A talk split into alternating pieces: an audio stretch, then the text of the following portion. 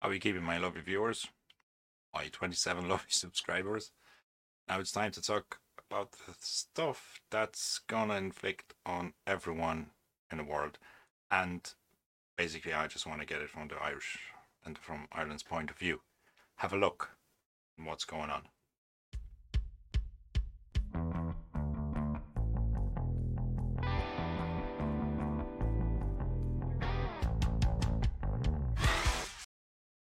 So it's all about the WHO pandemic treaty. And one of the TDs in Ireland has asked the same question I would like to ask as well. And let's see what our Taoiseach has to say on those grounds. Assembly is meeting on the 22nd to the 28th, which is next week.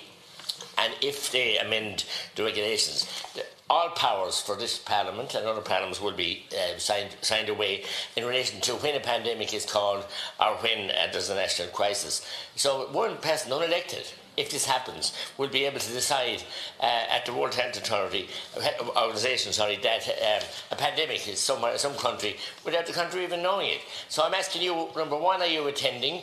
And who from the government will be attending? And number two, can we have a debate on this most serious uh, situation here in this uh, so-called accountable uh, House of Parliament to the people, the electors? Are we going to sign away all our rights to the WHO? Thank you. Deputy McGrath raised the issue of the World Health Organization. I happen to be a strong supporter of the World Health Organization. I think we should enhance and increase its capacity to deal with pandemics. The, the World Health Organization is the body that calls a pandemic. National governments don't call a pandemic for very good reason, because there are some governments in the world that would never call a pandemic, even if one was uh, blowing right through it. And I know I had to stop it, guys. Uh, the the new figures show that there is very probable there's only 61 people died uh, from COVID in 2020 in Ireland. Let's find out what else Taoiseach has to say. And I know that from previous experience, or put it this way, some are more tardy than others in terms of admitting what's going on. So, um, no, I'm not shy at all. Uh, uh, in terms of pandemics, I wouldn't be. No, but seriously, like the World Health Organization, the one risk during the last pandemic was there were attempts made with the previous president of the United States, Donald Trump, to undermine the WHO. That didn't serve the world well. Um, Okay, bringing Donald Trump into this just doesn't really answer the question. Uh, we don't know if Taoiseach's going to attend. Um, and his body language tells you everything. He's not going to be answering the questions and he's just going to be throwing back uh, phrases at you that we, the politicians, usually do. So it's a case of the average person asking a politician a question and he's going to reply the same way. He's going to throw the phrases at you. So UK has the uh, Commons Library research briefing that came out at the 18th of May 2020, uh, 2022, and there is. Uh, I'm just gonna basically um, read out to you. At the time of writing, the intergovernmental negotiating body had not yet produced a working draft of the treaty, and no draft is expected until the 1st of August 2022. At the latest, this is because negotiations, public consultations, and hearings on the proposal are still underway. Public negotiations and consultations, excuse me, because negotiations, public consultations, they don't take place in Ireland. If I'm actually reading the right, there's no public consultations there's just one politician consulting another one, and so on and so on. Uh, there's a commentary that suggests that it will take years to draw up any convention and it has unclear exactly what it will cover and how much global authority it will hold, with countries pushing in and pulling in different directions. So the question is if we're going to sign up to the WHO pandemic treaty before it's even in the draft even being drawn up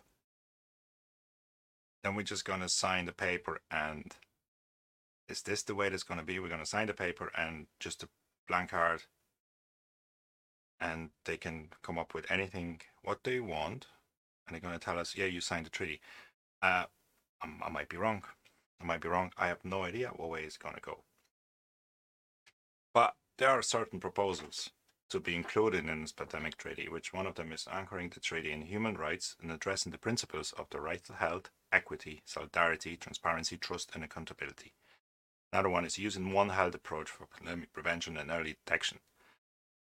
Another one, stronger health systems information and reporting mechanisms, including a better use of digital technology for data collection and sharing, a reform of WHO alarm mechanism, the public health emergency of international control, declaration process and travel and travel restrictions, pathogen and genomic data sharing, resilience to and response to pandemics, including universal access to medicines, vaccines, diagnostics, medical equipment, and treatment, as well as resilient supply chains, technology transfer, investments in health systems, strengthening and increased financing for pandemic preparedness and response, stronger international health framework with a strengthened WHO the center and increased global coordination, reinforcing legal obligations and norms of global health security and standard settings of healthcare system, coordination of research and development.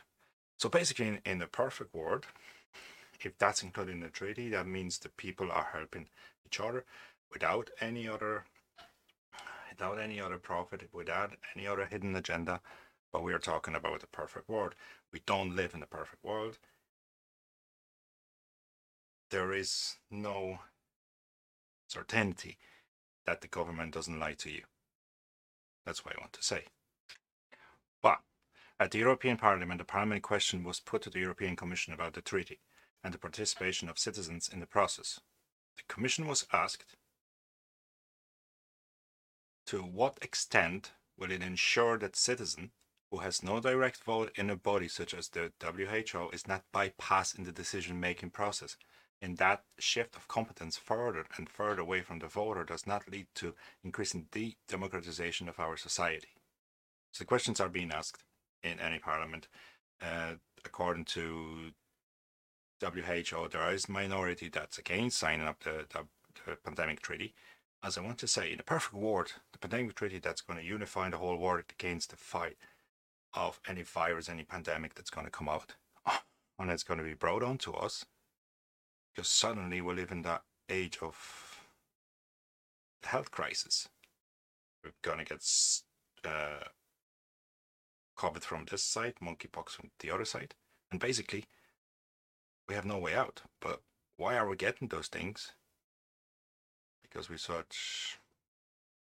I don't know, guys. I have absolutely no idea. Why is it all coming down to strike us now?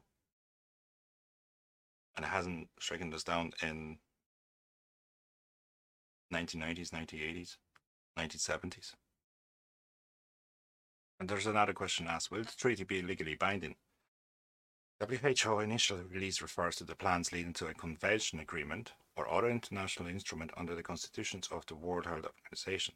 Recent academic commentary by Clare Wenham, Eccleston-Turner, and Mike Voss suggested that the WHO mandate for the ANB leaves room for an outcome that is not legally binding, that suggests that language of a legally binding instrument to be adopted under Article 19 of the WHO Constitution, who changed was changed to WHO Convention Agreement or other international instrument with a view to adoption under Article 19 or under other provisions of the WHO Constitution as may be deemed appropriate by the INBM, uh, meaning that the resultant pandemic treaty may not actually be a treaty at all, but some other instrument lacking the legally binding force of a treaty.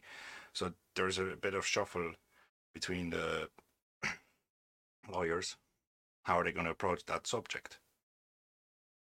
For that, is the WHO constitution has to be changed, Article 19 to be changed. But the Article 19 states the Health Assembly shall have authority to adopt conventions or agreements with respect to any matter within the competence of the organization. A two-thirds vote of the Health Assembly shall be required for the adoption of such conventions or agreements which shall come into the force for each member when accepted by in accordance with its constitutional processes. What happens next? That's the good question. One of the main avenues proposed by the WHA is to adopt convention under Article 19 of the that the treaty would be drafted with a view to adoption under the article or other provisions. It also said Article of 19 of the WHO Constitution provides the World Health Assembly with the authority to adopt conventions or agreements on any matter within WHO's competence.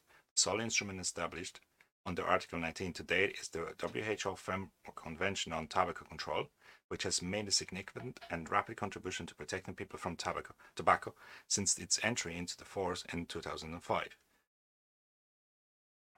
So, are we talking about the time frame of five to six years to get everything going?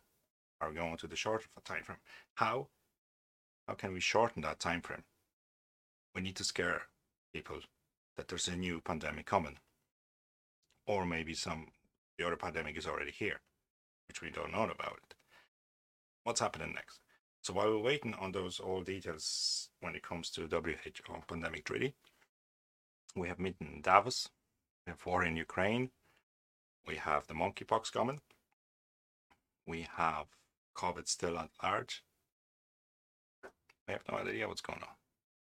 I've been away for three weeks now. I'm coming back, trying to get back in motion all the stuff that's going on. But what about Ireland? There was another question asked by one of our TDs. Let's listen to this. So the first video clip was from the 17th of May 2022. I have one more, thanks to JRD, from the 10th of May 2022. Let's have a listen. It's generally been accepted that Ireland's response to the recent pandemic has been one of the most successful. Ireland has been one of the most successful countries in its response to the recent pandemic. At present, uh, WHO Global Pandemic Treaty is being negotiated. Uh, my understanding is that states who sign up to this treaty, as member, uh, who become signatories to this treaty, will be ceding power to deal with any future pandemics entirely to the WHO. Uh, that the uh, that the local government will be completely excluded from the situation. This is a very significant development. Can I ask the Taoiseach if the advice of the Attorney General has been sought as to whether this, uh, as to whether the government signing up to this will require a constitutional referendum? Thank you, Deputy Taoiseach. Um, I checked that out, uh, de- um, Deputy, in respect. This is the WHO pandemic treaty. I wouldn't be as. Um, look, I'd have to check it out, to be honest with you, in the first instance, but I remember Ireland would have been the proact- proactive members in getting a global tobacco treaty under the auspices of WHO, and we would have been co authors of that legislation and key players in getting it enacted, which was to the benefit of healthcare. What, in terms of a pandemic, what is required is very strong global interaction and coordination uh, among all the members Thank of WHO, which didn't quite happen at the beginning here. You know. If I remember correctly, at the beginning of the COVID pandemic, the borders were open. Everybody could go in. They um, they didn't do much of it. They told us they're going to look us up for two weeks. We were well basically locked down for more than 18 months. We lost so much money. The economy crashed. Inflation's going up. Everything's being basically blame. The Ukraine war is, is getting blame anyway for everything. Putin's getting blamed. But at this stage, if you're giving away the power of deciding for your own country to the international government, that kind of smells like uh, a new world, big one, happy family government. There's going to be three or four dozen people at the top deciding fate, nearly 8 billion people. What are we going to do with them? Are we going to keep? Are we going to keep the 8 billion people? Are we going to reduce it to one? 500 million? There's a conspiracy theory about that as well. The population, Bill Gates, Klaus Schwab, Great Reset. Conspiracy theories, they do come true. And so far, most of them have. We'll see what's next. There's nothing. Is there anything we can do in Ireland? I don't think so. We're basically doomed as it goes because we can't make any decision as our as as ourselves. As our government can't make any decisions based on phone call to the EU We can lower the taxes. We can lower uh, fuel taxes. Just because the EU says no, because that's against the European Union Treaty. We can't be our own nation at all at the moment. So, as I'm trying to understand the whole WHO pandemic treaty situation at the moment, I kind of see the government has set eyes on signing that treaty, and there will be no referendum. No one will post will be asked. We're just going to get into it, and we have to deal with it. I shall be grand attitude. That's not going to last. So, I know I'm kind of slow today, but trying to get the hang of it. And it was nice to see you again. And I'll talk to you next time.